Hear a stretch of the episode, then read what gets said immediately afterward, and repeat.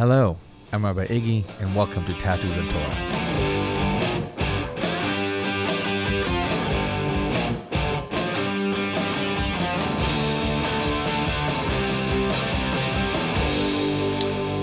Hello, everyone. Welcome to Tattoos and Torah. Thank you for joining us. I'm Rabbi Iggy out of the Truva Center. Uh, we have a special guest today. I'm very excited for this conversation. Uh, everybody, uh, welcome uh, Brandon Grew. Mm, thank you, Iggy. So thank good to you. be here, brother. So good to Absolutely. see you. So, so, good to see you too. so excited you, to uh, you share space. Can, absolutely. You guys can't see it because it's a podcast, but like Brandon is one of those people with like a sparkle in his eye. Mm. Even through the camera, you can see that. thank you, brother. I appreciate you. So, for those people who do not know the um, the awesomeness that is Brandon Grew, tell us a little bit about what you're doing these days, um, and then we'll sort of converse a little bit about your path. Yeah, man. Um, so currently, I am a certified Revelation Breathwork facilitator and life coach. Um, I'm in the relationship space. Um, I specialize in helping people get back on their feet after a breakup. Super passionate about men's work. Um, men's work is what originally got me into um, this work itself, um, which was a 12 week men's emotional awareness program through the Unshakable Man. Um, that was about a year and a half ago. And that was really like the catalyst to my journey of stepping into this work. Um, understanding that I have a passion of working with with people, um, being in the hospitality industry since I was 16, um, working behind bars, making drinks as a, as a server, bartender, and, and really loved it. I loved every minute of it. It didn't feel like work to me to be able to show up and, and, um, you know, make sure the, the guests had the most incredible experience they ever could.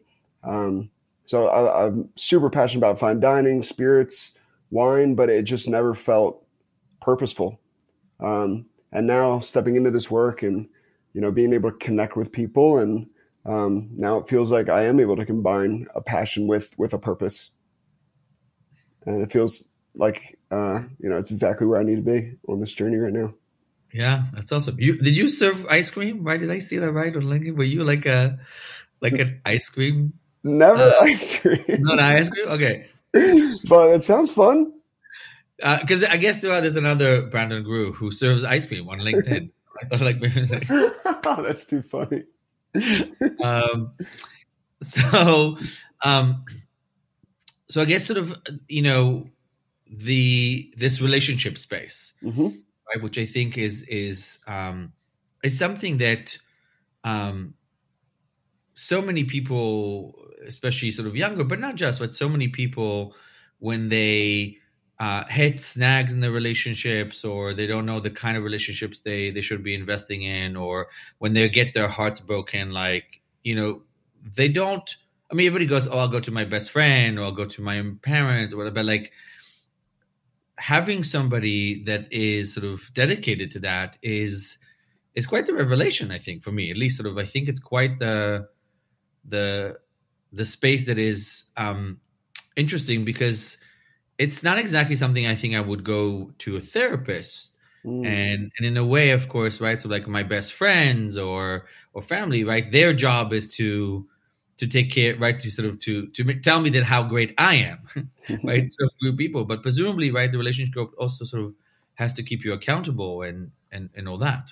Hundred percent. And I would say, you know, as I started working with a coach myself, you know, after discovering men's work, after discovering the importance of connecting to my emotions, connecting with my feelings. Whereas in the past, it was just littered with with numbing them, with with partying, with drugs and alcohol, and um, uh, you know, starting to get into adrenaline sports and, and using that as an outlet for escape as well. Um, and then working with with my own coach one on one, that was like the spark of, of wanting to hold this space for someone else. I didn't know what what that looked like, um, for like my my niche. Um, and it wasn't until I went through my own heartbreak, my own expired relationship, which was then that that catalyst to really wanting to to create a space and hold a space for someone that is going through a breakup. Um, I find myself to be a confident person. Um, at least in like who I am and what I feel like I offer to a potential partner. So I guess my last relationship was it was the first time where I was actually the one being pushed pushed away. Whereas in the past I was the avoidant one. I was the one self-sabotaging relationships. I was the one scared of of deeper connection and then finding whatever way I could to pretty much sabotage that and end it, whether that was cheating or an infidelity or um, creating stories in my head of why this person wasn't right. Um, and like the idea of like the grass is, is greener and thinking there was something better out there when really I had these incredible women, you know, right in front of me. And um, I took that for granted. And then it wasn't until I was in a relationship where um, I lost myself, where I lost my my identity, where I lost my authenticity um, because I was being pushed away from this person, and I had no idea how to process it. I had no idea how to handle it, and I just became the anxious one. I became the one grasping and chasing and and essentially just changing who I was to try and keep this person around.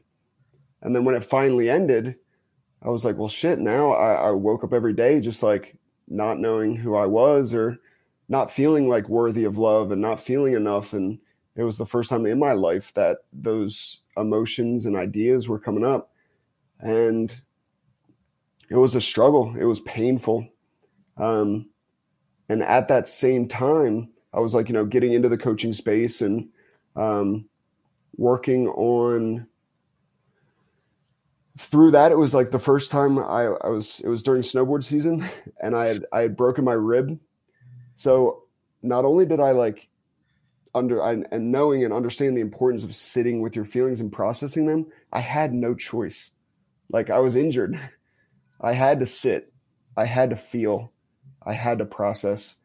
And that was a major revelation for me.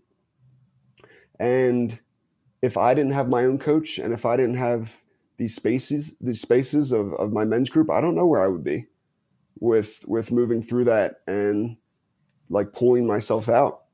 Um, so then I pretty much took all the things that I was learning um, when it becomes when it comes to emotional awareness and intelligence and connecting to that um, to like create kind of like my own program of like moving through that and pulling myself out of like this idea of like swimming in my own shit like every single day and you know getting back on my feet and building my confidence and working towards like finding an empowering meaning behind that relationship about what it was here to teach me um, about what i like actually want and need from a partner. How to communicate that how to create boundaries how to create non-negotiables um, and now stepping back out into the dating world has been another incredible new, new, new experience. Um, I'm sure. Because because I'll share like my dating history is like full blown, super intense, very quick. You know, moving in, fantasizing about marriages, talking about children's names. My friend says it has a movie. I mean, from zero to I love you from zero to I love you. That is that should be like tattooed on me. and it's like that from there to like one night stands and like nothing in between. Right. Nothing in between. So now like this this new world of like dating, especially like now and this like dating in the digital age is is right. it's a whole new experience for me and um going about it with intention. Right. Going about it with this intention to like learn more about myself and to learn more about what I need. It's been fun. So, so why do we do this to ourselves? Right, what you're describing, which I think is so is so prevalent in a lot of different relationships, right? So, like, why do we why do we do this to ourselves, where we sort of lose ourselves to to whatever we think the relationship is, the be all and end all, the the changing ourselves, the the that moment where we become lack of a better term, needy or clingy or right, so like or or, or unable to sort of to to let go. Um, why does that happen? I mean, I'll speak from from I here. Like you know, why that happened to me was that, that I was disconnected from myself. Hmm. I was disconnected from from my own power, from my own like value and like what I brought to the table, and it was just like this idea and this fear that like if I lost this person, like who am I now? Like, um, especially this relationship, it was, it was, I just moved to a new town. I didn't know that many people. So like this, this partner, uh, it was like I had her and then like I had our friend, friend group and that was it. It was like, whoa, shit. If I lose her, I lose all these people. I lose my identity is what I thought. Um, so I think it, starts with being connected to self, being connected to who you are, what you offer um, to a deserving partner. Um, and then within that partnership, creating this space of safety and communication where you can like be authentic, where you don't feel like you're walking on eggshells. Right. And in that space of walking on eggshells is where I feel like you lose your authenticity. And those eggshells and authenticity cannot coexist, I feel like, in a healthy relationship. Right. Can you so so from your perspective, does one need to like engage somebody like you, like to have a, a relationship coach like ahead of time and then like figure out, okay, this was not walk into a relationship? Can you do it while you're in a relationship? Do you do you do it after? Like at, at what point?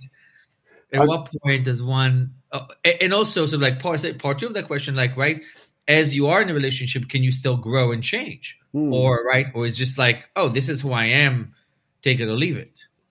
Of course, I mean I'm such a proponent for like the work as a whole. Even like uh, when I think of stepping into a, a relationship with a new partner, like what that will look like, like I want to go to couples therapy with them from the start like to just create that space of communication, of safety, of um, of connection. But yeah, I think the relationship coaching or this work, you know, is something people can tap into at all times. And and I, you know, I say I work with people that are moving through a breakup or to, to help them get back on their feet after a breakup, but I work with people in relationships. Mm-hmm. I work with people that, you know, are struggling to keep a marriage alive you know, and and working you, on tools. navigate that? Like, how do you navigate the the support of the person versus presumably right? So like not sort of like advice giving, right? So like right, because I think right there's a tension there between this right. I, I guess what I'm asking is, especially in relationship, which I find which which I find fascinating, right? The the tension between how do I build up a person? How do I support them?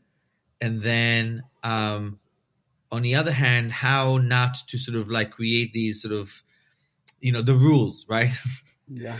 do this, you'll get this many phone numbers. Do right, like like right. Don't say this. Don't say that. Dress like this. Dress, you know, like. It's almost this idea of like sell them what they want, but give them what they need right? If, like if you're good, if you could, yes, if you can. Yeah, and uh, for a lot of people, I think that are healing through a breakup, some people are just like, I'm completely over men. I'm completely over women. Like I don't want anything to do with them. I just want to do some work on myself. Or they're like, I'm ready to get back out there. I want to get under someone to get over someone. And it's like at the end of the, the day, no matter what, not in my eyes, it's like it's teaching people to slow down. Hmm. It's teaching people to be present it's teaching people to connect with their emotions, to become emotionally intelligent, especially working with men. I mean, that is like the number one thing. It's like, especially in my my my eight week program, the first couple weeks is like I said, like creating that those empowering meanings behind why the relationship didn't work. You know, doing some work with childhood patterns and belief systems and how they show up in in intimate relationships as an adult. But then it, the the switch just flips and, and it's all back onto them it's all building themselves up and teaching them techniques on how to slow down, on how to connect with their breath throughout the day to be more present, to be more aware, to be more conscious, to be more connected, and, and what that looks like um, from a state of of being like this this this conscious being. Is is so? Is that the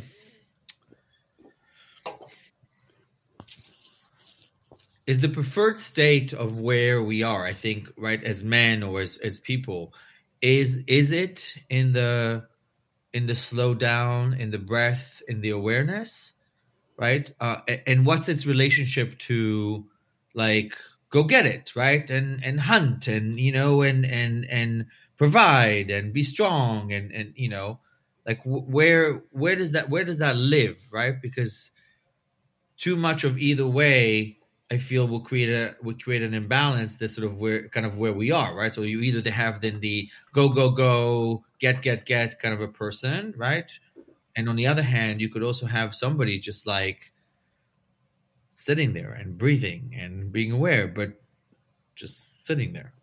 Yeah, and I think and I think I do a great job of that as like a space holder and, and like coach is like recognizing where you're at and meeting you where you're at.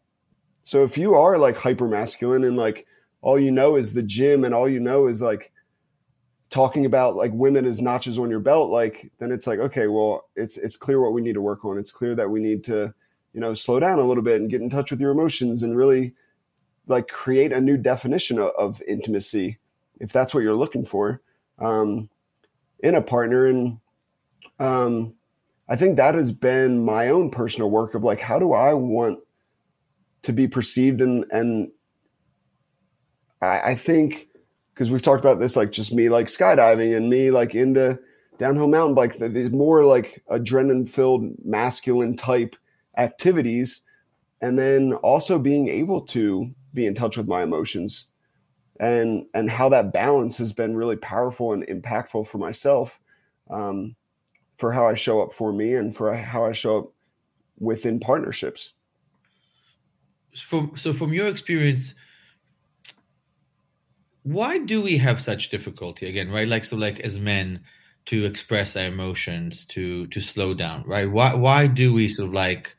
Because society's told us our whole whole life not to to suck it up, to man up, to to not express your emotion, to not cry, to um, and and, and it's it's pain. like I get tight as I even like express that. Um, like I start to sweat, and it's just like shit. Like the idea of not being able to express myself, and I've always been. I feel like okay with it, just be how how I was raised by my family, by my parents, and um, I think that's been a gift for me to be able to um, create that space for others to like open up, to feel like they can be seen, to feel like they can be heard, to feel like it's okay to cry, and that's where that's where like breathwork comes in for me. Um, you know, being a neurosomatic breathwork facilitator and using that as a tool to crack people wide open. So, so tell me a little bit more about that, right? About sort of like the, the role of breath work in sort of in, in your work and in this work. So, when you say crack them open, what, what do you mean? so, I first discovered breath work when I was backpacking through Mexico. Um, I was down there to paraglide and to just to just explore and the synchronicity of of finding this retreat center was crazy because I was supposed to be there. If people, right? If people have not figured this out yet, sort of like if it doesn't, if it has no uh, potential of killing you or maiming you seriously, Brandon that doesn't do it. But just, just to make that clear, it's so funny too, like how I used how I used to use like these sports as like an escape, and now it's like skydiving, paragliding. Like that's how I, when I feel like everything else slows down and I'm like more connected with hmm. myself mm-hmm. rather than being disconnected of how I like used to feel like I would use it. Right, same thing, just a different person. Anyway, but I cut you off. So, yep. so, so you you went to Mexico. So I was down in Mexico, and I was supposed to to end up in this little cove beach town called Yelapa, just south of Puerto Vallarta. About a month before I actually got there, and there was a huge storm. I couldn't access the cove by boat, um, so I went and traveled, left my paragliding gear at this amazing woman's house um, who I stayed with through Airbnb, and then traveled around. A month later, came back, picked up my gear, and four days before I was getting to this um, town, my best friend passed away from sleep apnea. Ten days before his 29th birthday. Um, so it was it was incredibly difficult to process while I was traveling, while I was in a foreign country, while I was on my own. So I booked a, a spot at this. It was just advertised as like a beachside bungalow, and it was forty bucks a night. I was like, oh, perfect. I'm gonna ball out after spending seven, eight dollars a night in hostels for the last month. And I show up, and it turns out it's like a retreat center for PTSD, depression, anxiety, mm-hmm. juice cleansing, eating vegan. There's meditation, yoga, breathwork facilitation, and there happened to be a breathwork facilitator training course going on for two weeks. And I got to know the facilitator over after a couple days, told her what I was going through. And she was like, You got to try this breathwork journey. Like, it will be amazing for processing this grief. And I was like, Great, I don't care what it costs. Here's my card. Let's do it. And obviously, I was in an extremely open, vulnerable state at the time. And this journey was life changing. You know, it was an insane roller coaster ride of hysterical crying to hysterical, uncontrollable laughter, like some kind of psychedelic journey and experience. And I got out of it and, and it felt like I had worked through pretty much the entire grieving process in one hour. And I was mind blown. I, right after that, I went back to my, my room. I journaled for hours. I wrote this. I don't find myself to be like that creative in the sense of, of art and, and wordsmithing. I wrote this insane poem about him that I ended up reading at his his celebration of life, and it just like I was like, what just happened? And I've never done ayahuasca, but people were like, oh yeah, you can have the, the same kind of things can happen. The the releasings, the letting goes, and and the the opening up and re- receiving messages in, in, different ways. And um, I was like, man, this is something special. I want to learn more about this. So over the next six months, I dove into it, you know, researching online, reading books. And then when I joined the Unshakable Man, Chris Wilson was facilitating the same kind of breath work every Sunday. And it became like my church. I was living in the van at the time, and um, it was like no matter what I was doing on Sunday, I had to have four bars of service on my phone.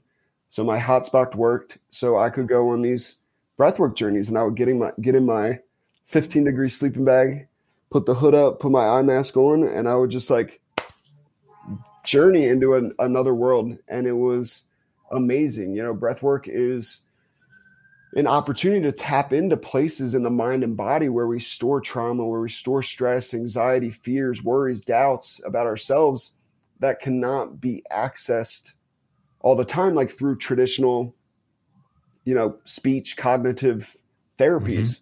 Mm-hmm. Um, so the science behind it is this like the, the the technique that I use is this like ancient two step inhale, one step exhale. And once you can find this rhythm and flow of the breath, it kind of like shuts off the ego. Mm-hmm. And and we're able to show up such in a way that is just like so authentic. It's so accepting. I feel like I'm being so received, like as just who I am in during those journeys. Um, so that led me to becoming a, a getting my own certification um, as a quote unquote revelation breathwork facilitator, and you know now using breathwork as part of my own coaching program, as part of my own you know number one healing modality, and now we're doing workshops combining yoga and breathwork and about a month ago, we did an 80 person um, in person yoga breathwork mm-hmm. workshop, which was just so incredible, so powerful. And um, the response from the community was insane. Just, you know, people coming up and just like, that was life changing. And it's so touching to be a part of that journey and that experience and to be able to share the power of it because a lot of people don't know about it. Right. It sounds from your story, right? There's a lot of these sort of like, veers that sort of that somehow the the universe, the powers that be, whatever, kind of puts you in in a path in your life. Do you do you recognize it? Do you or or do you just think you're lucky? Like um, where, where, does where does that kind of fall into sort of like the way you construct your life and narrative? I appreciate it for sure and I'm definitely aware of it. Um, but I think that awareness has come, you know, over time and, and with work. Um, and for me, COVID, I feel like was a major blessing for myself. Um, I worked in Vail, Colorado for six years and um, thought I had this like amazing job. It, it, was amazing. I thought I had made it. You know, I was the beverage director at a fine dining restaurant, working seven months out of the year, making insane money, getting to travel the world for five months out of the year is incredible. And then with COVID, the restaurant closed. With COVID, I, I bought a van, moved into it, went on this road trip, ended up here in Whitefish, Montana. Like, and I feel like because of, I feel like I'm just very open to like trusting the universe and like trusting that it's going to work. Trusting myself has been a huge part of my life, you know, leaving Delaware, moving to Colorado and just like going with the flow and trusting my intuition, um, listening to my gut, um, and recognizing when fears come up and telling me not to do something and then really being able to to to sit and be like all right is this a fear that's that's actually like there to protect me? Or is it just like this fantasized you know I, I use the acronym fantasized experiences appearing real like or am i just like creating the story of like why i shouldn't do it and i and i and i just do it? So how can you tell? How can you tell for yourself? How how can you tell like is this a fear that says don't do it? Or is this a fear that says like no i need to do it because xyz um i think having to like sit with it and and and actually like process it i i do a lot of just like journaling and and being able to get my thoughts down and seeing them on paper is huge. So like every single day i do fear journaling every single day i do gratitude journaling.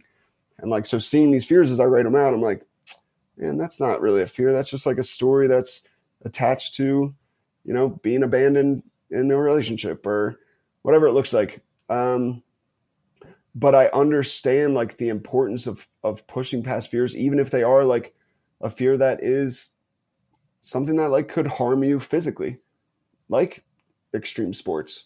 Mm-hmm. And understanding that like what's on the other side of that like means more to me.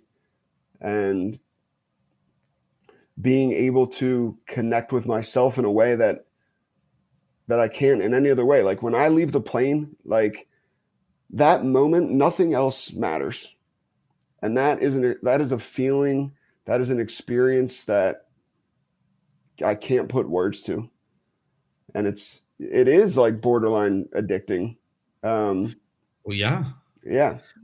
But in that in that moment, so so I've done some um uh, parachuting, um, um, mostly in the in the uh, military space, but uh, that's a different that's a different conversation.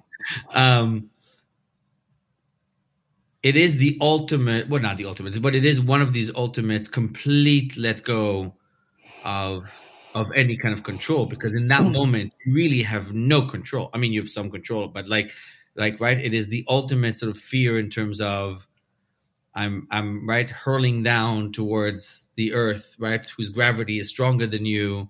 You have to trust that you've done well, that you've packed this parachute well, right? There's a, there's a trust there that sort of that is incredibly hard to get in any other situation. Boom, and you nailed it with with trust. Like the way that I feel like I could trust myself in in those in those activities in those sports, I feel like translates to the trust when it comes to decision making outside, like in everyday life. How I make my decisions, how I make my choices, how I choose who I want to surround myself with. Like those are all because like I trust myself.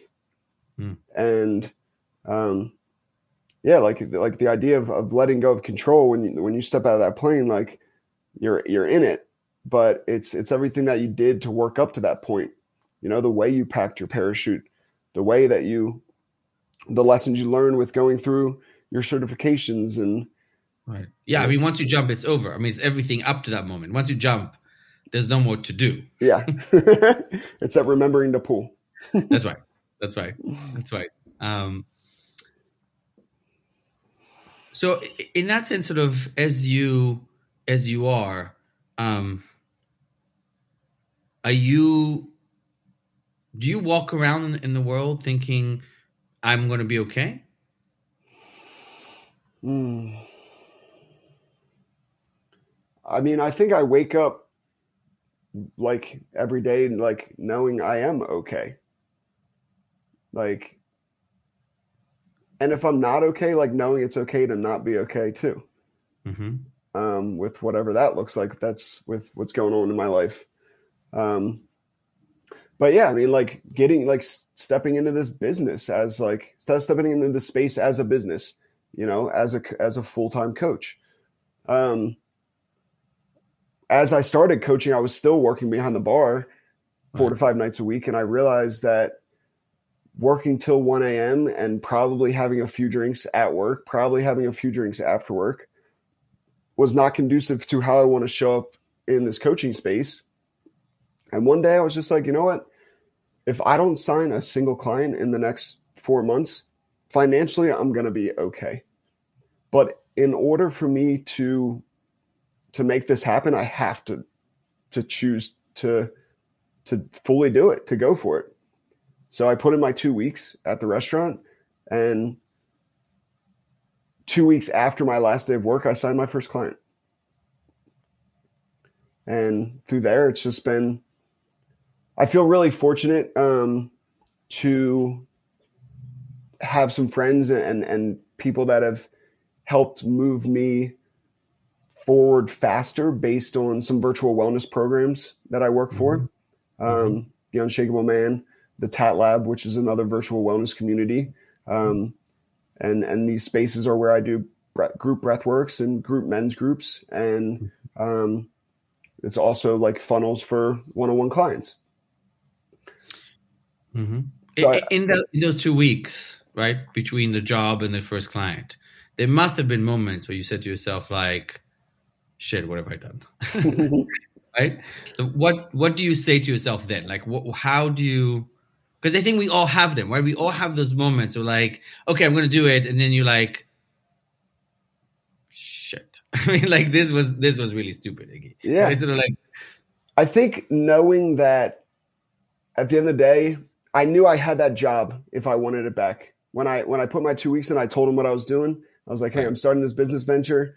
Um, you know, I would love the opportunity to even like pick up a shift if I need some money. And they were like, great, like you're welcome to do that.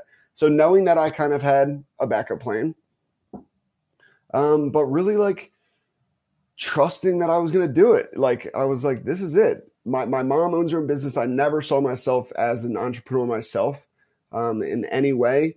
I actually love having like not a superior, but like I love um, like getting shit done and like mm-hmm. being rewarded for it. And you know, not letting someone else down.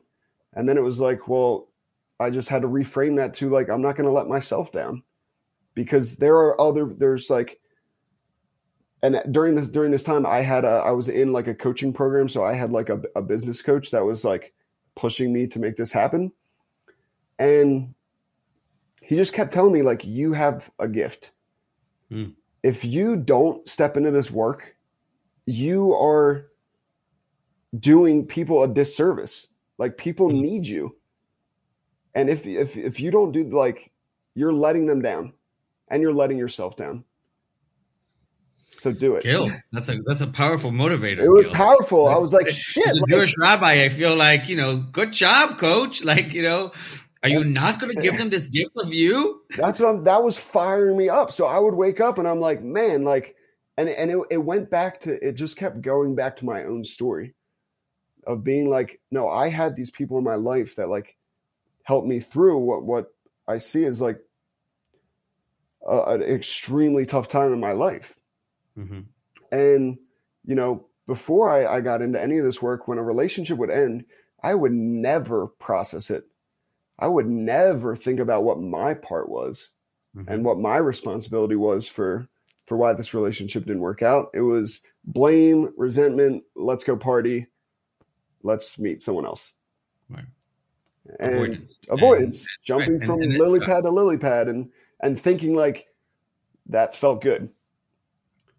And so I'm so thankful and so grateful to have gone through that that relationship and what that looked like and you know looking back how tough it was of but it's it's it was a gift it was mm. truly a gift it you know it's it's it's it's really amazing sort of hearing you talk and and and right and we've known each other for a little while and and and the grounding that you provide right? Both for for others and of course for yourself right?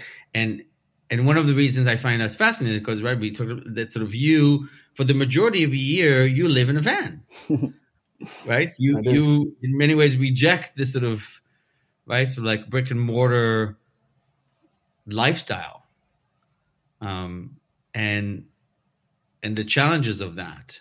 So, like, how are they related, or, or are they related?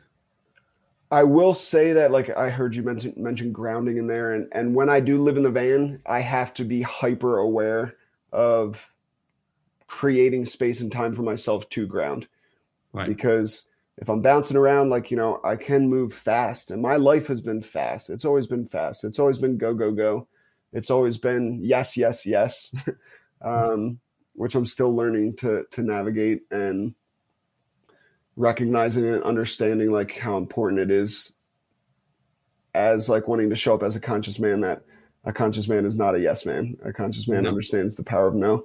And um but but yeah, I would say yes to everything. And you know, because of people pleasing, because of not wanting to to disappoint, because of fear of how they would respond if, if I said no to to whatever this this invitation was. Um, but yeah, my I've always been adventurous. Like I've always been open to traveling and exploring, and and the van life has always been a, a goal and a dream of mine. And the first step to that was living in a camper for a year. So I lived in a mm-hmm. camper in Vail, and in dead of winter had a wood burning stove. It was one of the most humbling experiences of my life. I will never ever forget this one like super vivid moment of it being like single digits. And I was walking home from the gym. There's like a gym in our neighborhood where I parked the, the, the camper. And I knew I was coming back to a van that was freezing cold that I hadn't been in all day, that I would need to stoke a fire for at least an hour and a half, two hours to feel comfortable enough to go to bed. And I'm walking down the street and I just like look up and this is in Vail, so all the houses are right. insane and all the window you can see like through all the windows and it's just like this family. They're all in t-shirts and sweats and it just looks so comfortable and cozy. And i just remember stopping and looking up looking up and i'm like man i have never acknowledged like how powerful it is to like and what a gift it is to be in a home and like have warmth.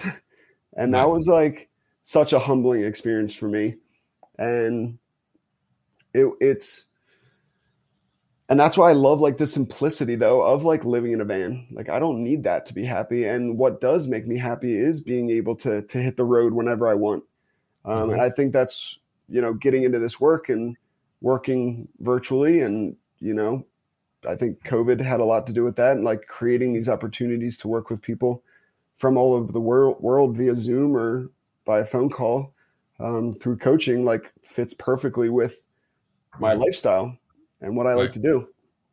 Right. And right. it's it's funny, like even I was on a I was down in San Diego with the van and I was, you know, on the road trip back, coming back to move in to my house for in November for the winter. And I had so much anxiety. Like I was mm. like, whoa, like I'm excited for winter. I'm excited to be back in Montana for the season, but like I'm about to give up this freedom. Mm. And and like I'm committing to being in a in one place for the next six months and like that was that made me tight. Right. that made me anxious. And um and it's going to be back. But i do look forward to when i can be back in the van how do you deal with societal norms mm. around this? Right because I think for a lot of our listeners, right, because we we we deal primarily with people sort of like right who are in recovery and stuff like that, but sort of like right in how people perceive us, society, society norms is, is a huge factor constantly, right? So like, so here you are, right? You are you are smart, you are capable, you're intelligent, you're handsome, right? So like you right, you're right, you're you're meeting people, you're doing this thing. Oh, great, you know where you know where do you live? Uh, well, you know, yeah, down down the street right there. That's, that's, like, how do you right? Or, or, even we talk about right, we talk about women, presumably, right? So, like, in sense of like, like, "Hey, my place or yours?" And you're like, "Well, actually," we're like, mm, "What's wrong with him?" Yeah. Um, I think I've just been like not following societal norms ever since I graduated college.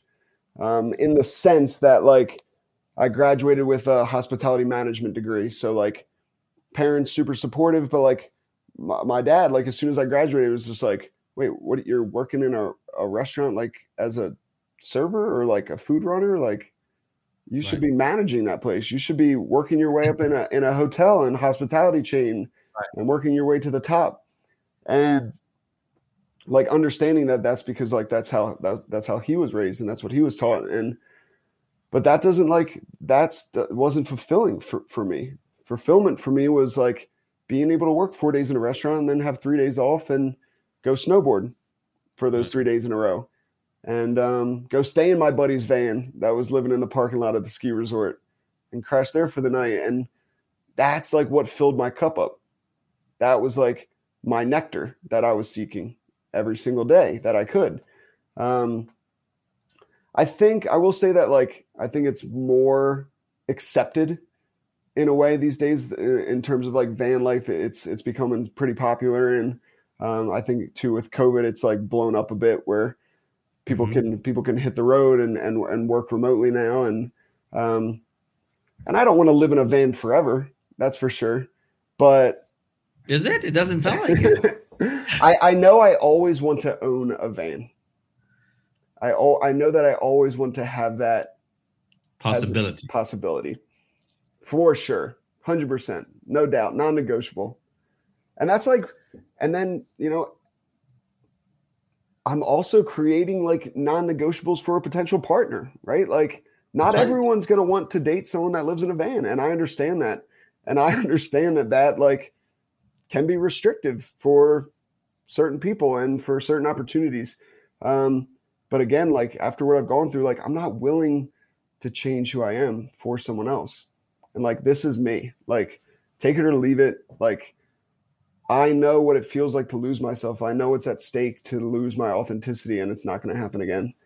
And that's like what I try to preach as as a coach like mm-hmm. you know I'm, I'm not for everyone but and, and everyone's not for me and and like same for a potential partner like and that's okay right like how, how, yeah i mean how do you so i love that and of course i'm i'm all for it but i think so many people would hear you or right and, and be like how do i get like that? Right? How do i get there?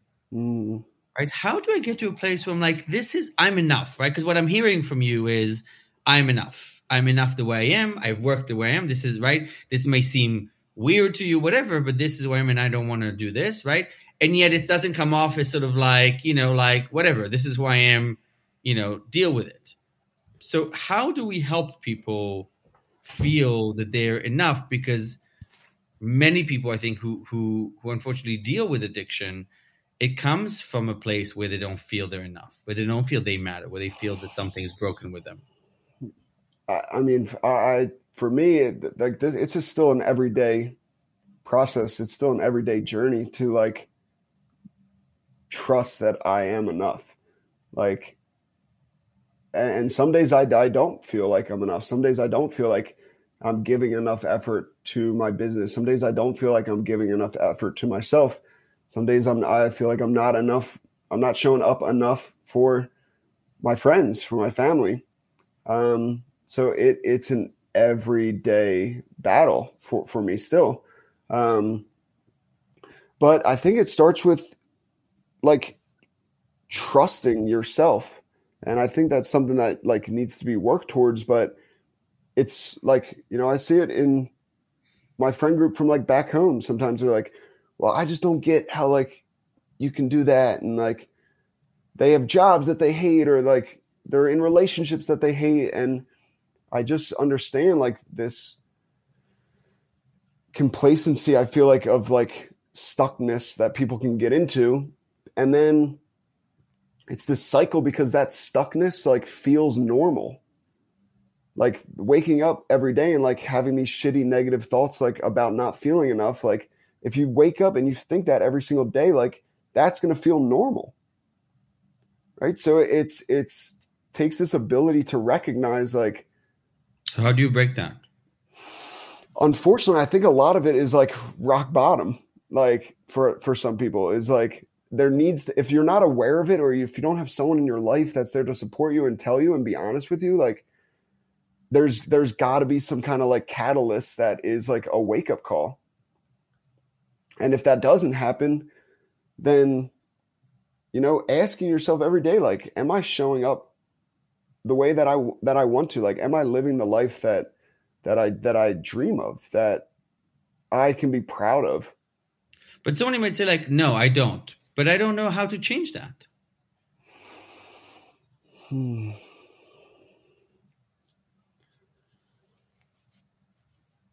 I mean, what what changed it for me was was these groups, was these spaces, was men's work, and and I don't know where I'd be without that.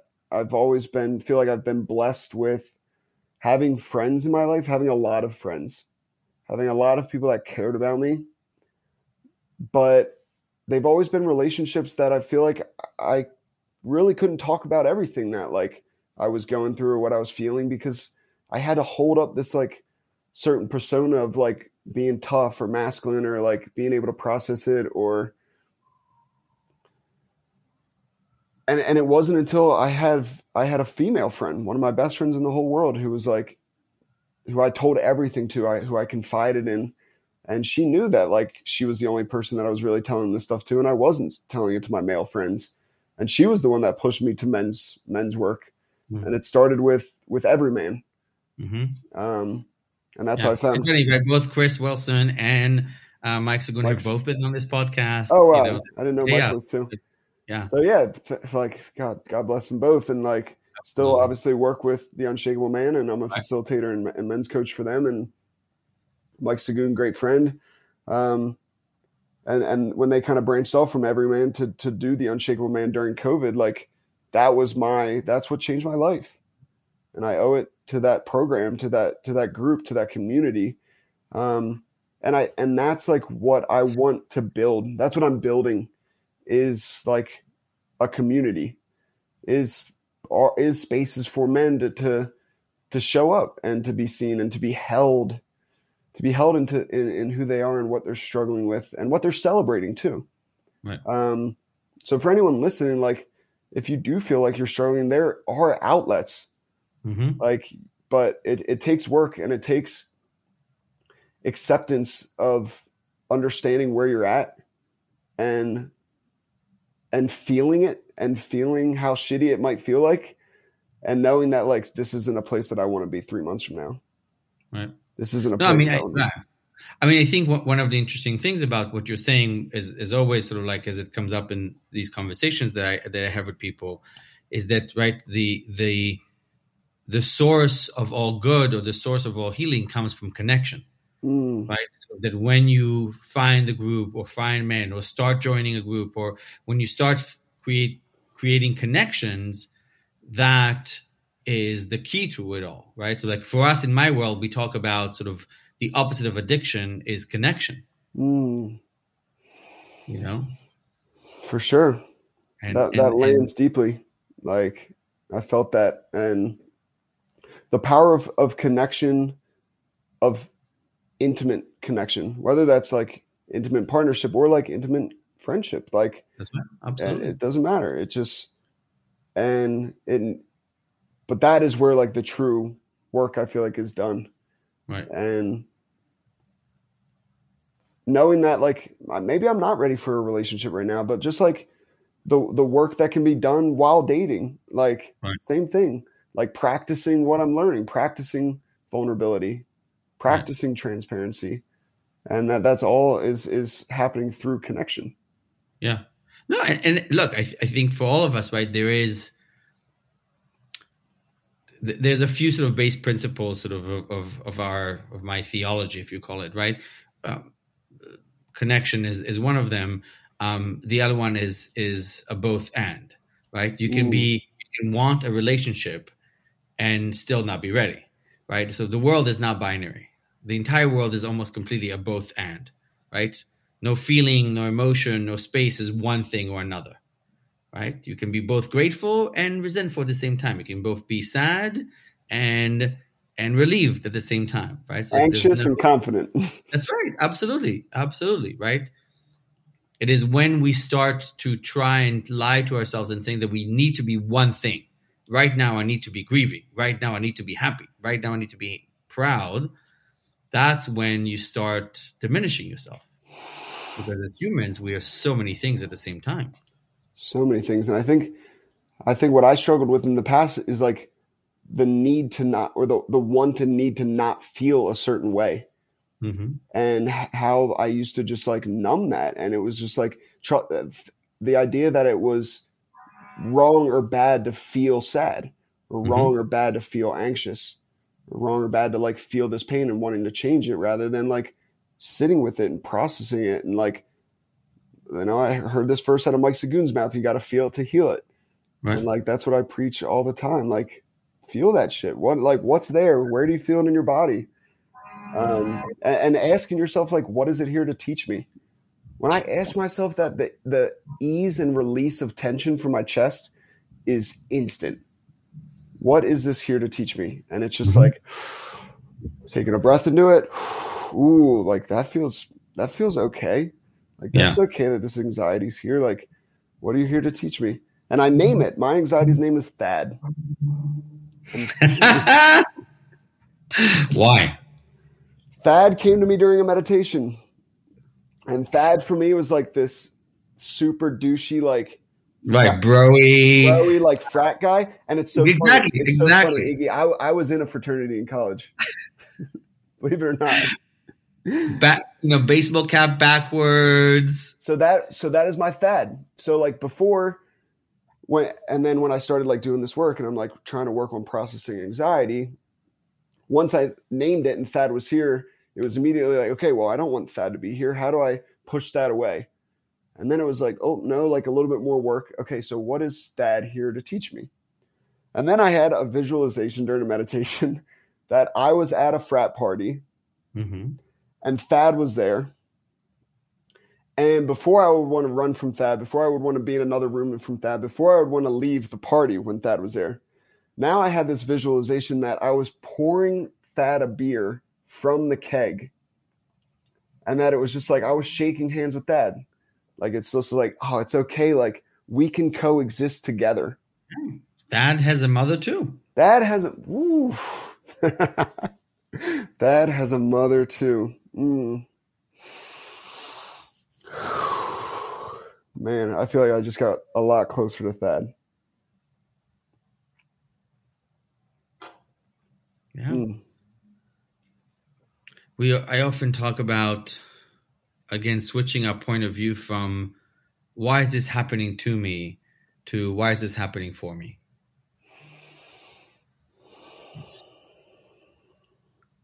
Which is very similar to your articulation of what what is it here to teach me? Mm, mm-hmm. And when you have that idea of like, why is it happening to me? It's immediately you go into this victim mode. That's right. Of of why, why, why, why can't I catch a break? Why is this right. happening to me? And again, I have no control. This is all no control. fault. Blame, resentment, shame. Right. Right. Yeah. And then and then the and then right and then and then the the toxic like well, shake it off, fight it, you know, like, you know, numb it, right? drink it out. It, feel it exactly, you know. And, and, right from your story as well, right? Like if you put it, if you push enough adrenaline on it, it will go away.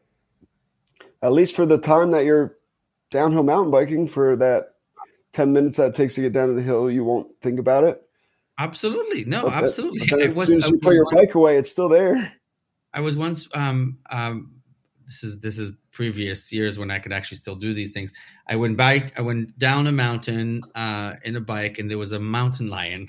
they were, oh they were, I've never felt more alive. Mm. Like I was probably one of one of the closest time to actually being properly in danger, and I've never felt more alive. And I'm like, this is this is absurd. But I Hell think yeah. right that that's that's what it gives you, right? Sort of you, right? yeah you try and chase the experience but that is addiction you try and chase the high mm-hmm. and that's that's like and i knew that's what that, that addiction was for me at a time mm-hmm. at that time was like i was chasing a high to numb and to escape whereas now like i still chase the high but it's to to connect deeper with myself right well you choose it in a different way mm-hmm. And that feels powerful right well, you allow, I think, right, because you're allowing yourself to feel it, right? Again, we're mm. allowing, we're creating a space for that feeling. A healthy space. Yeah, it's it's funny because right, we talk about breath. Um, a lot of people think this sort of right, the sort of that breath happens when you take the breath in. You know, um, but physiologically, right, it's actually the opposite the breath happens because we push the breath out. Mm. Right? The breath in is, is a result of the tension that we have to create to create the space for for everything else. And and from hearing you talk about sort of like the your experiences, right? So like the the ability to to create the space has to become possible when we are pushing the tensions out, when we are leaning into the tensions, when we are leaning into the fear, the pain. Yeah, and I and I and like the the breath, like as you're talking about that, what was coming to mind for me, like just how the breath is like the space needed for like growth, for response versus versus reaction, and it's been something that I've through through some things that I've learned through the unshakable man, these like breath portal habits mm-hmm. where you attach breaths to things to anchors that you already do every single day and how that chemically changes the nervous system mm-hmm. for, it to, for it to slow down. You know, like my first breath portal habit of the day is when my feet hit the ground. Mm-hmm. No matter what time of the day I get up, I know my feet are going to hit the ground. So when they hit the ground, I take three deep breaths in and out and I celebrate it by saying today's gonna be an awesome fucking day. And that's right. like my first habit. My next my next anchor is when I close my contact lens case. Right. And then you do that for a couple weeks. Next thing you know, you're walking down the aisle of the grocery store, just right, taking deep breaths and just like slowing down and becoming aware and becoming present and creating space for response. Yeah. In in our tradition and in my habit, the first thing we do when we wake up is there's a gratitude prayer that basically means thank you for giving me one more day. Mm. or i'm thankful to have one more day to do the things i need to do. What an immediate mindset shift like to start your day that way. Right. So my favorite powerful. thing yeah my favorite thing is is the this this diary this journal from uh, uh, benjamin franklin and it's got like many many pages but every page is one question on it. And it says what good shall I do today? Hmm. You know, for me, the gratitude part is a huge element because if I if I recognize, right, this sort of that when we wake up, it is an opportunity for one more day to do something, then that is a renewable energy every day. Every day. And I think like something that's been coming to mind recently um, has been like this idea of of it's one more day like for me, but it's also one more day for me to be impactful in someone else's life. Mm-hmm. Mm-hmm. And I was gifted this this from a friend after a breathwork ceremony that I did with, with him, and you know he kind of told me a lot about like what came up for him, but the message that he received that was meant that he was meant to to share with me through that breathwork journey was to go be a lighthouse. Mm-hmm. He said, Go shine so bright that you remind others, that you give others permission to shine just as bright. Mm-hmm. And that's something that's stuck with me. You know, this was in August. So, like, every single day, I like wake up and I'm like, okay, like, how can I shine? How can I remind others that they too can shine? And, mm-hmm. and whether that, and that idea is something that, like, I now I take into, to dating, something that I, I share with my clients too. Like, there's so many fears that come along with with going on first dates and getting back out into the dating world, especially after some kind of toxic, traumatic, expired relationship. And it's this idea of like letting go of those expectations of what it should look like, about how you should show up, about what what you have to say to this person on this first date. But like, man, maybe you're giving them a renewal energy that like it was safe for them to, to date again because they're probably struggling with some fears behind it too. So like, not probably for sure. We for all sure. do. We're all exactly. human, right? Yeah. Like this is the human condition. When I when I ask a group of people, like type in the chat box, like dating for me is scary, terrifying, like miserable, hectic. What like so to to go into it with this more this this this ease of of expectations and allowing yourself to to show up like in a way that's that's not only like this experience is for you, but like what you sh- can be providing to someone else just through that connection. Yeah, that's the connection. That's it. You know, it's funny because relationships, um, whether it is romantic or work or or the kind of relationships that we we we we create for people who are in recovery, for me has um, two factors that um, inform all of it which is very similar to relationships, and those are time and love. Mm.